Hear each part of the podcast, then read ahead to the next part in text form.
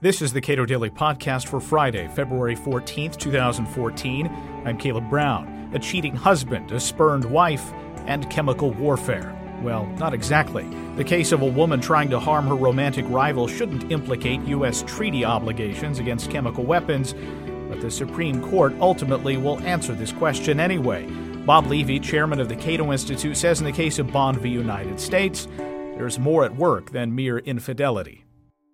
Treaties have an explicit role in the U.S. Constitution, and there are explicit powers granted uh, with respect to how those are issued and ratified. Can you walk us through just the basic details of that? Well, they do have the force of law. Uh, they're negotiated by the president.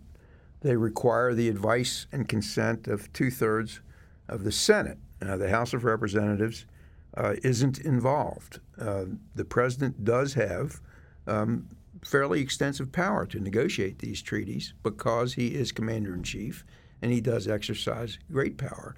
Uh, much more than he does in the domestic area, he does exercise great power in uh, foreign policy areas and, and also national security areas. Uh, so, negotiated by the president, approved by the Senate, no involvement uh, by the House. And uh, this president has indicated that he is going to use the treaty power, not just to involve himself in foreign policy issues, but to go even further. And in one case that's coming up before the Supreme Court, he's even suggested that he's going to use the treaty authority uh, to move into matters that are traditionally state and local matters. Now, with respect to the case, you're talking about Bond v. United States, where uh, it's sort of a spurned lover case where a woman used a poisonous chemical uh, on put it on surfaces where she thought her romantic rival would touch, and somehow found herself violating a U.S. treaty. Is that right? Indeed, uh, Miss Bond. Uh, her husband impregnated her best friend. She was uh, understandably vexed by that uh, act, and so she uh, lathered toxic chemicals on her friend's car and her friend's uh, mailbox, causing what turned out to be pretty minor burns. Of course, that's against the law in every state, and ordinarily she would have been charged um, and tried, in this case by the state of Pennsylvania, where this was occurred. But instead, she's charged under a federal statute that implements the 1993 Chemical Weapons Convention.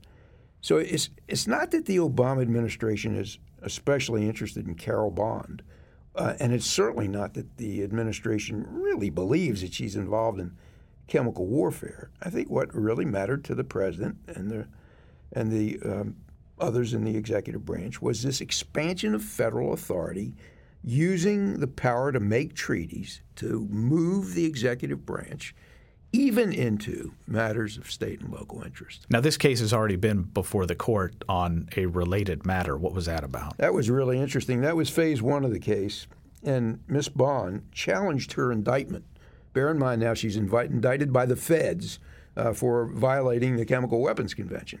She challenges her indictment under the 10th Amendment to the U.S. Constitution.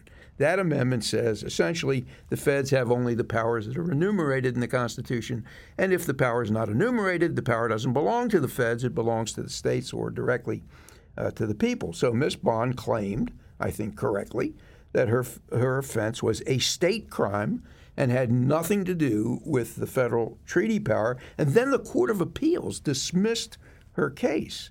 The court said, You're bringing suit under the 10th Amendment, Ms. Bond.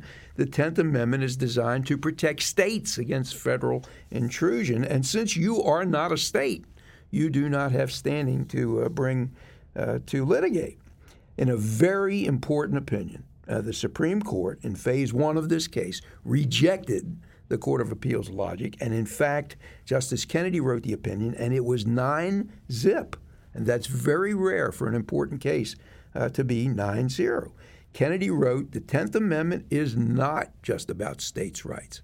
It's most importantly about federalism, and that is the division of authority between two sovereigns, the federal government and the state government, not to protect the states that too, but most importantly, and this is a quote from the opinion, to protect the liberty of all persons uh, within a state. So that was phase one. And then the court sent this back again uh, for the lower courts to determine whether or not the treaty power extended to cover this offense. And it's coming back to the Supreme Court this term and will be decided by June of this year. Do you have any expectations about it whatsoever? This phase two is to ascertain whether the Chemical Weapons Convention reaches ordinary poisoning cases. Um, if the decision goes the wrong way, uh, I think it will go the right way.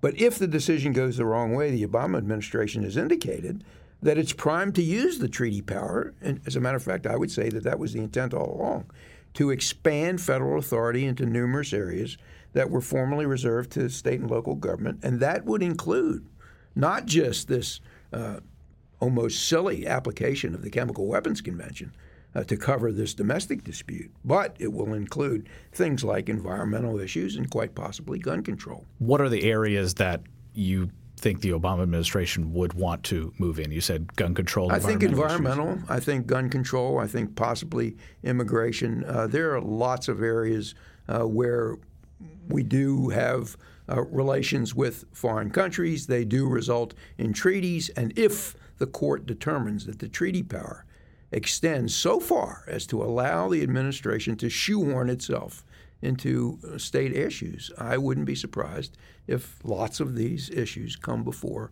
the administration and it uses its power without going to Congress. Again, all of these are attempts to circumvent Congress because we're operating with a Republican controlled House of Representatives, which is not going to implement the Obama agenda. And this president has decided uh, with an uncooperative Congress, his best route is not to get cooperation, but rather to circumvent uh, that Congress and to be a legislature all unto himself.